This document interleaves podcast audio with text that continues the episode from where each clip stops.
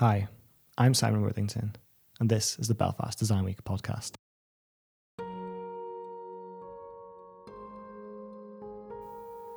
This podcast is brought to you by Kainos.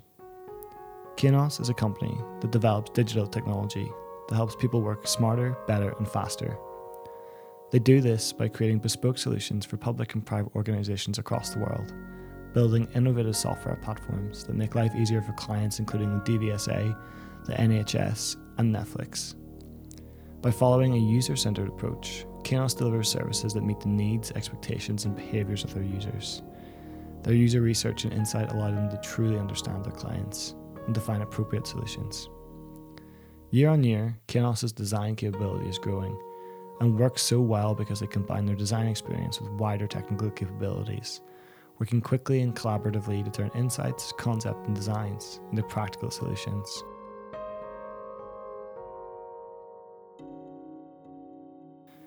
Each year at Belfast Design Week, we employ a theme to challenge ourselves to think about different aspects of design. In twenty eighteen, our theme was Future Heritage, which sparked a fascinating discussion amongst designers of all disciplines about Belfast as a design city, what it's like in its current condition, and what the city could become. This year, the theme for Belfast Design Week is Power. And throughout this podcast mini-series, we invite you to consider what that means to you and your work, be it the power dynamic that shapes the design industry, the power of effective and beautiful design, or the negatives and positives of struggling with our own sense of powerfulness. In this mini-series, we'll get to know the people behind some of the most fascinating design happening in Ireland today, and listen to their stories, experiences, and ideas. We want to use the power of their stories to teach us all something new, to appreciate and learn more about the design industry. As when you're a designer, you never stop learning. Whether you work on U X, graphic design, or illustration and hand lettering, there's always something new to learn. Our guest today is Bronagh Smyth, a consultant user researcher at Kainos. With a degree in psychology and business, Bronagh has spent the last eight years conducting research into a wide range of user groups, providing insights to ensure that products and services are designed to have a positive impact on customers and audiences. Bronagh is passionate about exploring human emotion and behavioural science, focusing on how technology can be used to create an ethical future. She currently works on large digital transformation projects for clients in the public sector. Bronagh, welcome to the show. Thank you. Tell us a little bit about your role at Kainos. Um, okay, so I am a user researcher at Kainos. Um, so I'm part of the design capability, um, which is still quite young in Kainos, and we're still kind of growing. Um, And we have lots of different people. So there's researchers like me, there's content designers, um, service designers, visual designers, um, experienced strategists. There's this whole wide range of, of different people. Um, and we've got, all got lots of kind of varied backgrounds. Um, so my role uh, specifically is more about understanding um, the people that are actually using our products um, and services, uh, any issues that they might be having, also trying to understand like the different contexts that they might be using things in. So, you know, we're we're building technology that might start to be used on a bus versus in an office and all that kind of thing. So understanding things about that, and also understand the different moods people might be in when they're using things. Um, so really trying to get to grips with all of that different stuff. Like someone can be in a really good mood and have all the time in the world to look at something one day, and the next day they could be in a really bad mood or be in a real rush, and their experience of using that is completely different. And so my role is to kind of look at all those different bits and pieces and figure out how we can kind of make the best thing. Um, so that involves lots of different different types of research. I might be uh, doing surveys. I might be watching people kind of using our services, or I might be actually bringing out prototypes that the designers have kind of developed and figuring out what people are liking about those or not liking. Um, so it does, it gets to be pretty creative. You get to do a lot of different things, and um, you kind of get to see quite quickly the work you're doing is having like an, an impact on, on things and things being designed. So it's pretty cool in that way. So you're kind of like the hinge between Kainos and the, the client then? Yeah, yeah, the client and the people using the client's services. So so with Kainos, we tend to be out with a, um, a customer who will say to us, okay, we want you to help us design this service or this thing. Um, and as well as speaking to the customer themselves to understand, okay, what does the business actually want? Um, and how can Kainos kind of help to deliver that? I'm also then going out to the people that will be the kind of end users of that service and that product to understand what's the best thing for them. So there's a lot of kind of coming to different um, compromises with the business and getting their needs right, and um, talking to the technology guys about what the kind of feasibility of different options are. And then for me, really bringing that user voice through of, okay, well, how is this actually going to have a positive impact on people that are going to be using it? There's a lot of psychology in that then. Lots of psychology. And you studied favorite. and you studied psychology as well as art, creativity and business at university. I did. What led yeah. you into that degree? Um, so, well, I would say that it was definitely not some sort of master plan that came about from young age or anything like that. Um, for me, I felt very much like when I was leaving school, there was sort of a, okay, if you're good at sciencey stuff, you'll do medicine. If you're good at Englishy stuff, you'll do law. And I didn't feel kind of like either of those was really for me. Um, psychology probably came from more of a kind of clinically place. Um, so I'd had friends, family members with different kind of mental health things going on. My grandpa had dementia from when I was really young, and I just was really intrigued with how the brain actually works. Um, so that kind of led me into that. In terms of business, um, my dad's a, a bit of a businessman. Um, he has some bars and stuff, and that and his kind of entrepreneur side got me interested in that. And to be honest, as I was doing psychology, they allowed me to do another module in business. So it kind of was just a, oh, I'll try that. And I just absolutely loved it. Um, and then later on, I got into the kind of arts and creativity side of things. Um, and that was sort of, with dad being in the bars and stuff, I'd always worked at music festivals and all that kind of thing. Um, when I was young, I was in like samba bands and marching up the street and on stilts and stuff. um, So that was always a thing that I loved, and I kind of felt like that was the whole like sensory kind of experience stuff was really interesting to me. I kind of felt like there was a lot there that could, there was kind of an area that was going to become quite big, and I wanted to sort of get in there on that. So I, I jumped into that. I have learned a lot from being in jobs. Um, obviously, university is all about theory really, and well from for me it was and until the final year really, when we did a big kind of psychology dissertation final project thing. Up until that point it was largely theory, um and I felt like I knew a lot, like I knew how things worked. I understood a lot about the brain.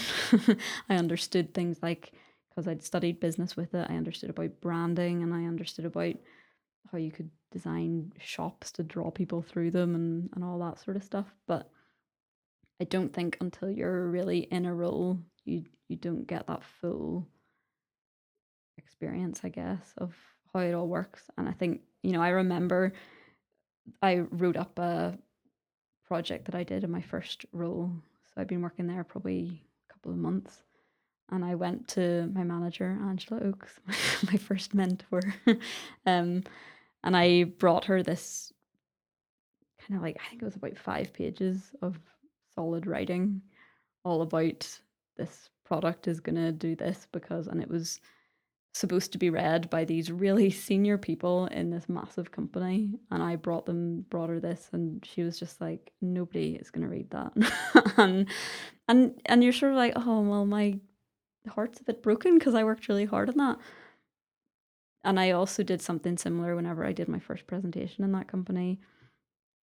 I read it to someone beforehand and she just tore it to shreds and was like, no, that's not, because you do have to think about your audience, and it's all very well knowing the theory of stuff, but nobody in a business cares about you, you what knowledge you have. It's not about showing off your knowledge, it's about getting the end results for them. And in some circumstances you will have that chance to talk about your knowledge and talk about the theory of things, but in a fast-paced business, which we're in, you have to be able to cut through that and kind of set your pride aside and and be willing to just say, actually, this is the stuff that's important to you, and get that get that out there. So I think theory wise, yes, I left university feeling like I knew my stuff.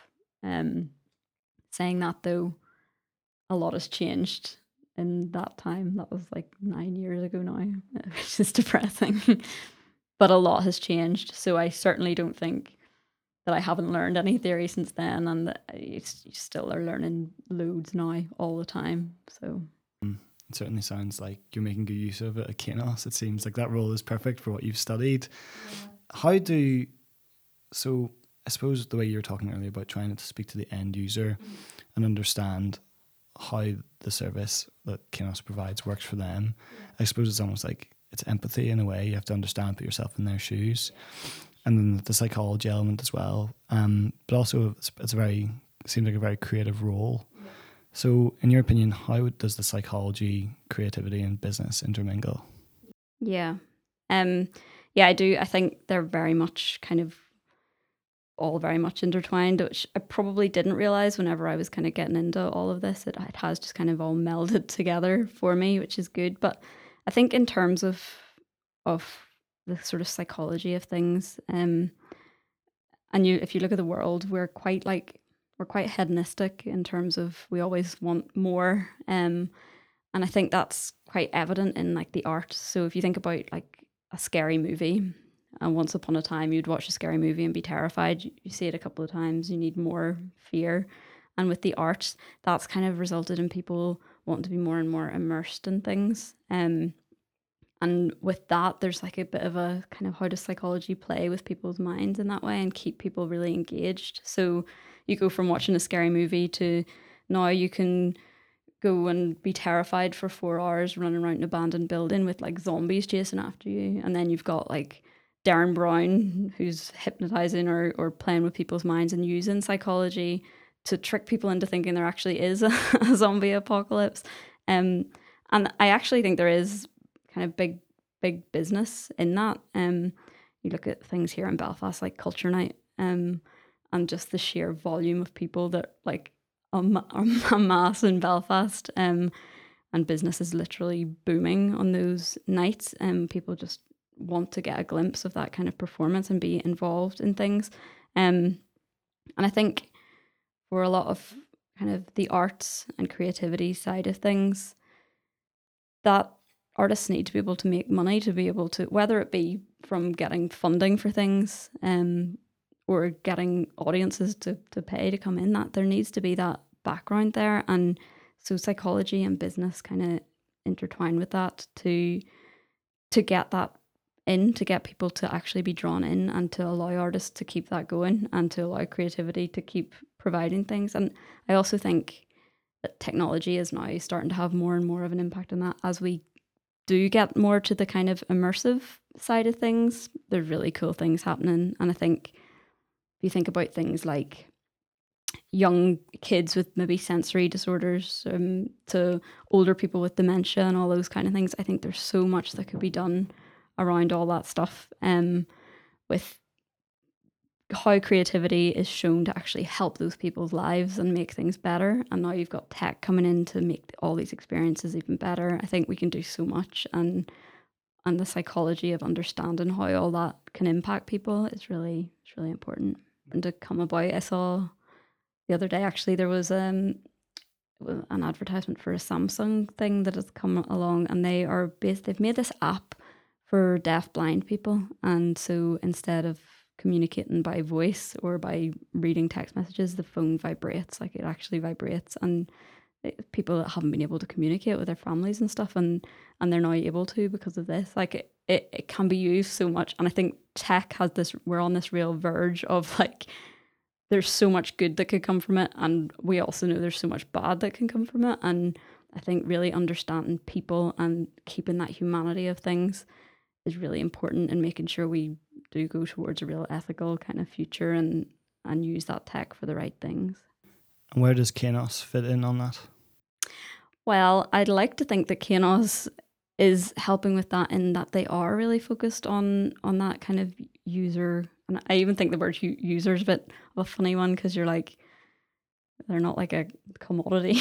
um, but it, it's kind of the term that does get used. Um, but Kainos is very much focusing on uh, the, the sort of design and inclusivity. We've just got new in, um, in, inclusivity experts um, who've just joined the team and are really focusing in on accessibility stuff. Um, there's a lot of things that are kind of guidelines for design and that sort of thing to meet like a basic standard. But um, I think we want to go above and beyond. I think everyone knows we can do better than that, and I think we should be doing better than that. Um, and I think Kainos is kind of excited by that. And I also think, you know, we've got a new capability, the A I capability, and I think there's going to be a massive amount of stuff that can be done um, with those guys. And I think generally if you come to Kainos working there with a really good idea, they're willing to to kind of give you a bit of time and let you explore that. So yeah. Tell us a little bit about your day-to-day. Um, day-to-day in Kainos is very different every day. So I think for me, well, because I am out with the users um, so much, I do a lot of traveling. So kind of research days involve early morning flights and um, getting to a location and probably spending an hour. I might do between like four and six sessions per day. Um, they might be an hour, might be two hours, depending on what we're actually um, researching, and have a bit of time in between those to do a bit of analysis around it. So that's kind of when I'm on research. I'll also be on the client site for a few days, um, probably once a month for maybe three days, that sort of that sort of time. And that's really important time for getting stuff back to the team. So at that point, I'm kind of showing them what the latest research has shown, um, trying to figure out what should be prioritized, what we should do next, um, and also figuring out what, what questions there still are, what sort of business needs there are, and what we should actually focus on next. So that takes up most of the days when I'm on client site. And then probably in the days when I'm in Belfast, which isn't that often. Um, I'm always in Belfast kind of Monday, Friday. Um, and that's a lot, that's a lot of the time when I can really get stuck into doing the proper analysis of the research, coming up with user journeys and different artifacts that the team can use and refer to, writing reports, that sort of thing. Um, and then the other thing we do is on a Friday, pretty much, well, probably about half the day, is kind of dedicated to uh, meeting up with the rest of the design capability. So everyone from all different projects kind of gets together. Um, and that's a good time for us to sort of share ideas, share war stories and, and all that kind of stuff. And, and it's kind of a, a good way to keep in touch and make sure that you're kind of following all the right things, doing the right things, and a good time to get advice and stuff. So it's a pretty, it's pretty changeable, um, but it's really interesting, good fun. In your opinion, what are the hallmarks of good user experience? Um, so this is a funny one, I think. So I, I think that we have kind of got into a bit of a rut recently, which is that everything's focused around usability. Let's make this really easy to use and let's make it really efficient to use. Um, and there's this sort of feeling that that correlates with uh users being happy and with the product being good or a service being good. And I don't think that's necessarily true. I think there's a lot of more complex factors in there. Um, one example, I'm talking uh, to on my current project at the minute, we're dealing with people who, as part of their job, are making pretty complex decisions, and they're really satisfied by that. They want to be using their brains in that way to um, solve these problems. Uh, and there's this real boundary to be treaded between making a system that's very efficient and easy to use versus still having that autonomy to make those decisions. They don't want to just be clicking buttons. They want to be really thinking and all that sort of thing. So I actually think that a good user experience is like not really just, you shouldn't be designing an experience for a user. I think you should be designing like a relationship with that user, And I think in that way it becomes quite easy to think about what's good, because you think about what's good in a good relationship, and you think about things like understanding them, and you think about like mutual respect and being aware of their boundaries and not intruding where you're not wanted, and um and them enjoying it and having fun and being satisfied, all those things, being able to trust you and um, being honest with them, all that stuff all leads to a good all-round experience. Um so I think that's that's the way I'd rather think of it, rather than just a we're creating an experience for them. It's something we're doing with them, and we need their help to make this as positive as it can be. Bearing that in mind, then, what would you say is the impact of your role? So I think there's a, a few things in terms of the impact of the role. I think you do see kind of an immediate impact of some of the things that you come back to the team with, and you're able to say, this needs fixed, let's fix it now. And you see people instantly having a better time using the thing, and you're like, okay, that's good. But I actually think a big part of a user researcher role is in how you can share your insights with your team. Um, I think ultimately I'm going to be out a lot of the time doing research, and there will be people back on the client site or or here in Belfast making decisions. And for me, it's important that I've got across the user's point of view to the point where I don't, I'm not always there, and people are always thinking in their heads, but wait, what would the users, um, would they like this? That sort of, that sort of thing. I think people are really busy, and the dev guys are sitting at the computers really working so hard, and they don't have time to take in big massive reports or any of that stuff. So you need to be quite creative in how you get your insights back to people and get them to really empathize with the users. And once you can kind of get them to empathize with the users and feel that all the time, then that's when you've really had that proper impact, that when it comes to the decision between a business need and a user need, and there does have to be compromise, and there will be times when the business has to has to win out. But if you've got people there fighting that corner for the users, then it's more likely that better decisions are going to be made all around. So I think that's when you have a real impact, when you can have that effect on the team and get them all involved in thinking about the user. And in terms of your impact on your clients, I suppose in a way, when they see you, you represent Kainos. Yeah. How does that feel? Uh, scary. No, it's um, it feels like I've I enjoy working with customers loads, and with, with the clients, and really trying to understand, because as well it's about understanding their needs. Um, I think you do know that you can have quite a, a big impact and an influence on decisions that they're going to make, and that is going to reflect on Kainos as well. So you do have to present yourself and and be confident in knowing what you're doing, and and I think everyone that I work with is really working really hard. Nobody's kind of skimping on the effort that they're putting in. So I think you just want to come across to the customers that we know what we're doing, and, and we do, and we work really hard to make sure we're on top of that. Um, but I also think we've got a really good team around us. Um, so you never feel like you're on your own facing a customer or a client, or if anything did go wrong, we're all kind of working together and everyone's making decisions together. So it's not like you're left on your own or anything like that. It's good. Speaking of teams, do you have a mentor at Kainos? Um, or do you think mentorship is important?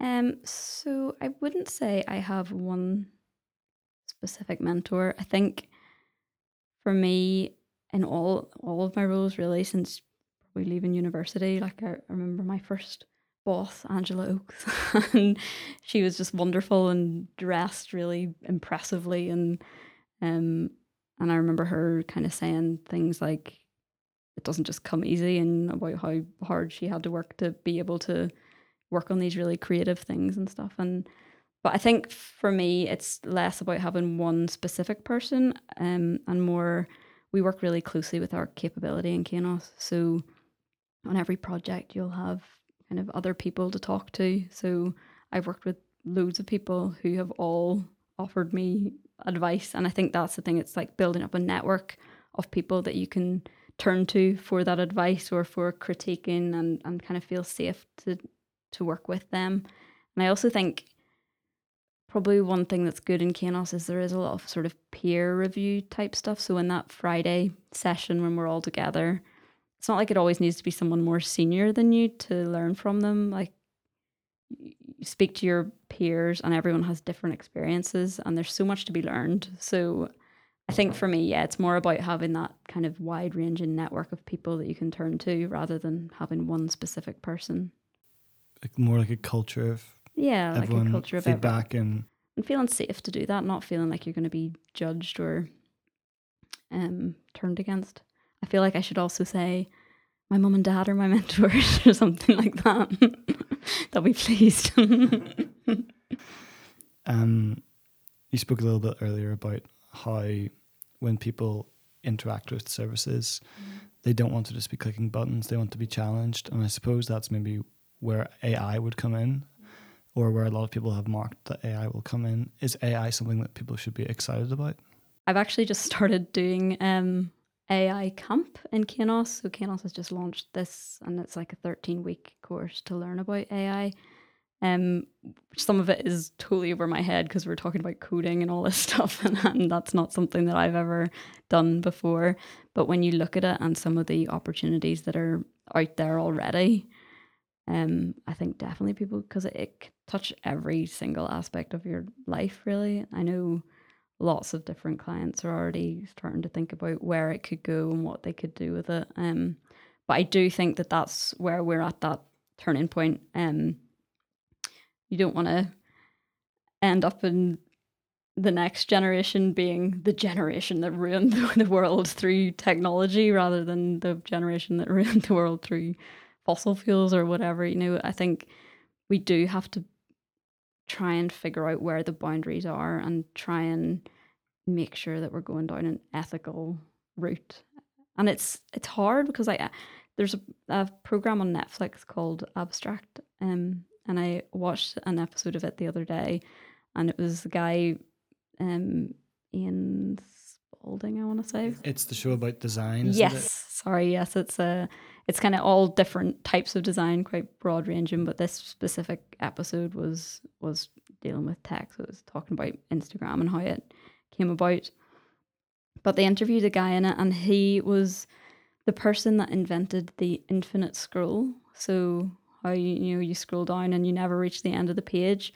And he was talking, it was so good-willed. Like, his thought was, you know, why am I asking people to click a button to say they want to see more? If they're scrolling down that far and they, they do want to see more, so I shouldn't be asking them the question. Um, and he says now that he feels like he should ask for forgiveness for that, because he is responsible for hundreds and thousands of hours wasted by people just scrolling and scrolling because they've taken away that that cue to stop scrolling. Um, and I thought that was really interesting because there's no maliciousness there at all, obviously.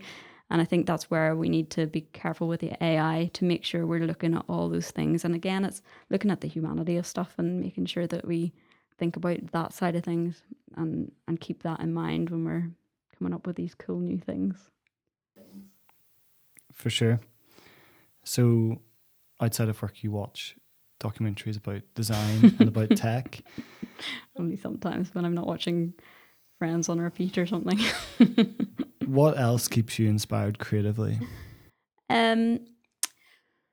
Well, just probably an obvious thing is a travel answer, but I have travelled quite a lot and done a couple of the sort of big, big been away for about six months kind of each time, and I do think that, that really does open your mind loads. You meet people from so many different lives, um, and in terms of actually just opening your mind and that inspiring you is massive. But also I do love going to festivals and carnivals and all that kind of thing, be it in other cities or in Belfast. I find when you're away in other cities and things and you see things like that going on, you tend to be like, oh, I'd love to do this in Belfast, or how could I, how could we use that over here, and that sort of thing. Um, so a lot of that, I do watch a lot of Netflix things and documentaries and stuff, probably listen to too many podcasts.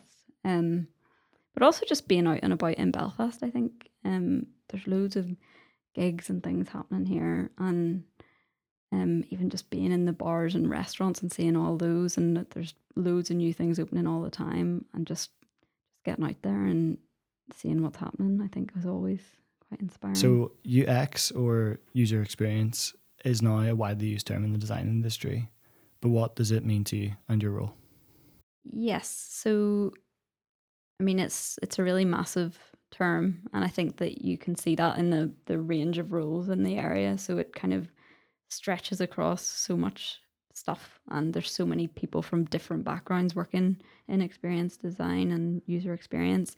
Um, for me, an experience isn't, the user experience isn't just about a website or a system that you're developing. It's everything around that. So an experience starts from the very first touch point that a user ever has, um, right to when they've finished using it, are done with it, thrown it out, um, and are maybe even telling someone else about it. That whole thing has to be considered. I think if you think about user experience, basically everyone is using a product or a service for a purpose, for a goal. Even if that goal is ultimately to waste some time, it's still a goal, and you have to consider that there's going to be a lot more going on than just this little web page that you that you might have worked on. Um so for me, we have to think about all sorts of things that are going on both online and also offline. What are people doing around that too? Um so I think probably it's uh, to me it's more clear when you talk about physical products than it is when you talk about the kind of services and software things that we're building. But like, I have a Chilly's bottle in front of me, and if you look at it, I spent twenty-five pounds on a water bottle. Like, that's crazy to me. But that is a full journey, and you, from the first time I heard about Chilly's bottles and probably had very little interest in them, to seeing advertisements, to hearing other people talking about them, to seeing people using them, um, to that that point when I came to a decision that I was going to buy a Chilly's bottle, to when I actually bought it and it comes in this lovely box and you feel really nice having that and it looks really nice, and the feeling of holding it, um, what it actually works like. Does it actually keep the water cold? For me, I really hate like it, it like it makes this real squeaky noise when you open it, like I'm gonna it's really squeaky, and that really annoys me because it tends to be like I'm in a yoga class and I'm at the point where I feel like I'm going to collapse, and this room is perfectly silent, and I just open my Chilly's bottle and everyone knows that I'm about to collapse. It's embarrassing and it's noisy, um, and all that context really kind of adds to it, um, to the point when one day my Chilly bottle will get thrown out and I'll not use it anymore. Um, so I think that all those different aspects, and it's the same with any sort of service that anyone's using, you have to think about every single point of that, um, and think about the context of it, because that noisy lid wouldn't bother me if I was on a noisy train or something. So I think that's where you start to look at the whole experience. So what is this user going to be doing when they're using your software? Where are they going to be? How are they going to be feeling? All of that's really important, and it's a, it's a whole thing, not just a little thing. And how important is psychology to good experiential or service design?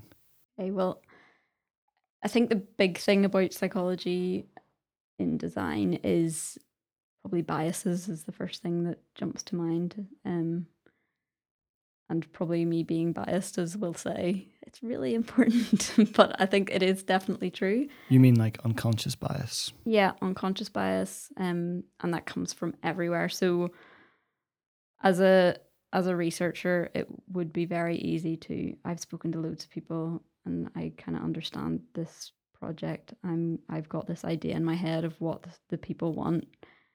It is so easy to go in there and know what you want to hear. And it is very easy for someone sitting opposite you to pick up what you want them to say and to say it. So there's bias everywhere, and being aware of it is probably one of the only things we can do to actually prevent it, because you can't, biases are there, you cannot get rid of them, but being really aware of them helps to kind of minimize the impact of them. So being able to go into a session and step away from your bias and go in there and think, actually, this person could want something completely different to me, um, and be really open to that. And also to be able to then take their answers and what they say and be aware that actually that person that you're researching with knows that you're in some way connected to this project. And so they have this natural bias towards pleasing you and saying what you want them to say. So you really have to look underneath what they're saying. That's why we spend so much time really watching what they're actually doing. We don't just ask them a question at the end, well, how did you find that? Because they'll say something completely different to what you actually see when you're watching them do that thing.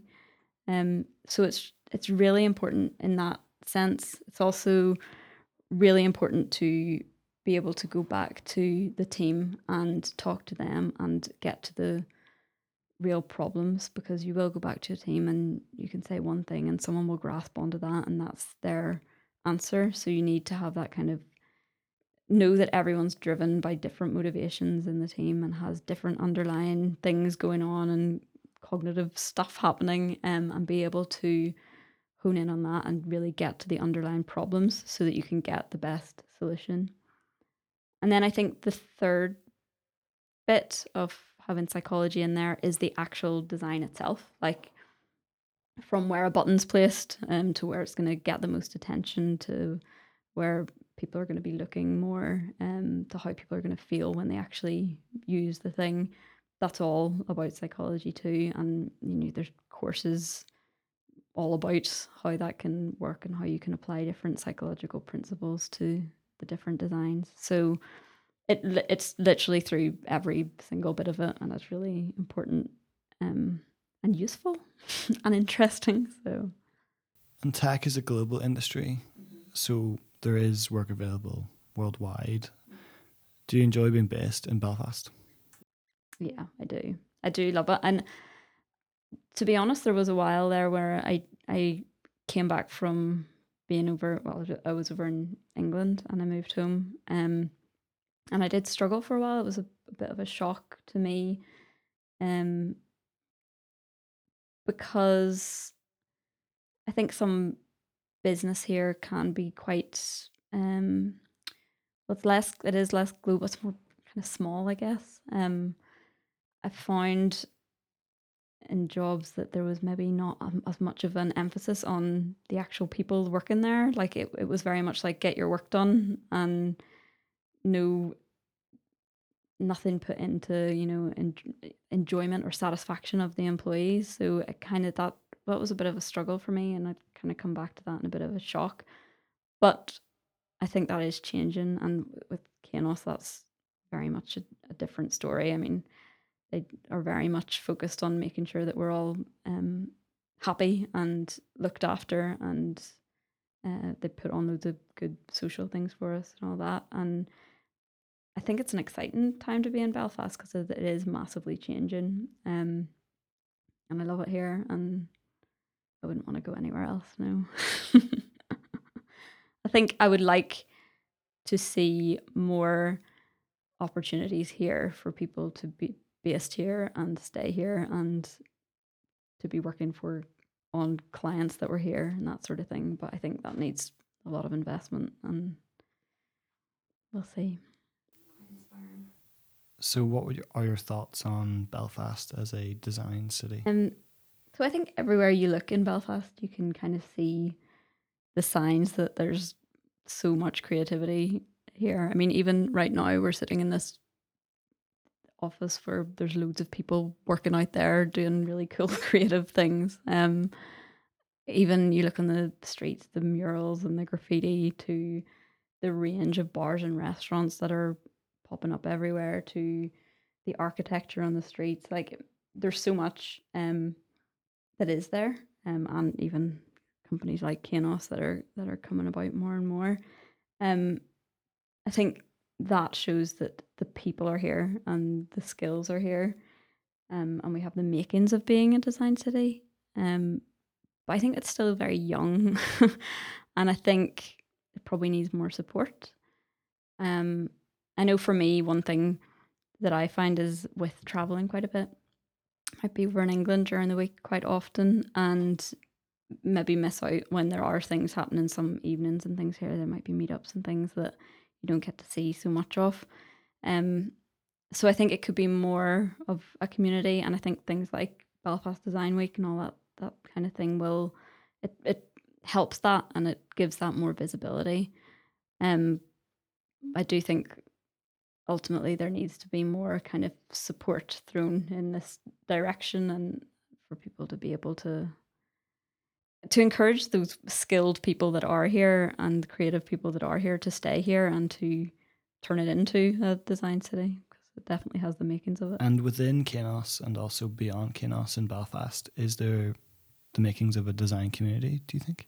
Yeah, well, I think in Kainos, definitely. Um, I mean, it's it is still growing, um, and there are still challenges to that in terms of people being kind of located in different places and all that sort of thing. But, you know, the more that you're talking to people and the more that you're sharing ideas, you're naturally getting a, a community. Um, I think that is something in Belfast, and, and like I say, kind of probably I miss out on some stuff, but I think if there was more events happening, um, I want to say on Fridays and things, but I don't know. I don't know. I'm just like, oh, when can we, when can we all meet up? Um, I know there's loads of design people here, but I would love to be more involved in that more widely than within just Kainos, because I think everyone's working on such vastly different projects, and design is so vast that there's so many different experiences to get. Um, I would like to see more of it. Um, But hopefully it is something that's coming, and Belfast, just, we always like to be a wee bit slow about things. So the theme this year for Belfast Design Week is power. In the context of design and your work specifically, what does this theme mean to you? So the word power, first of all, is a bad choice of word for Northern Ireland people. Like power, power. um, we can't say it. Um, no, I think in terms of my work, I think we are, I mean, design is empowering people, really, is the kind of push behind it. We have got all this great tech coming along, and, and things are changing pretty quickly. And on the one hand, you could sit back and let that just happen and not let people have a say in it. So I think what we're doing is actually giving people that power to stand up and say, well, actually, how do we want this technology to work for us? How can it help improve our lives? Um, so it is empowering people in that way. It's also, I mean, kind of touched on accessibility and inclusivity. Um, but technology is helping people who might not have had such an easy time um, to do more things. Um, it's opening up people's lives in quite a bit and giving people power in that way.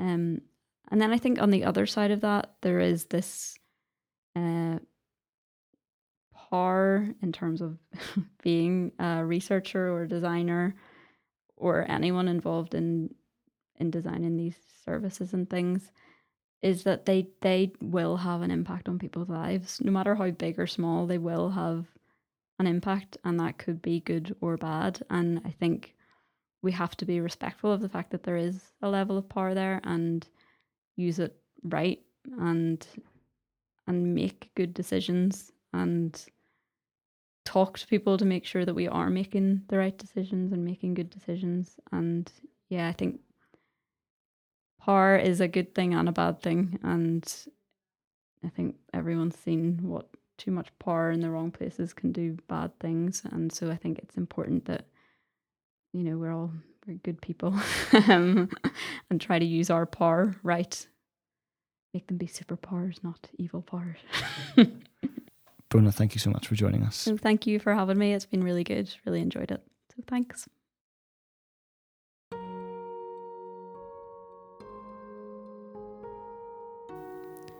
This mini-series was written and developed for Belfast Design Week, which runs from the fourth to the tenth of November. If you would like to find out more about the festival, its events and opportunities, you can find us at belfast design week dot com. Thank you to Sean from Radio Y M P and Matthew from the Best of Belfast podcast for letting us use their studios for this mini-series. Thank you also to Nathaniel Myers, who wrote, performed and recorded the music for this series. This podcast was a collaboration between Turf and Grain and Belfast Design Week and produced by myself, Simon Worthington, Ruan Lunny and Krishna Kursakar for Belfast Design Week twenty nineteen. See you at Design Week.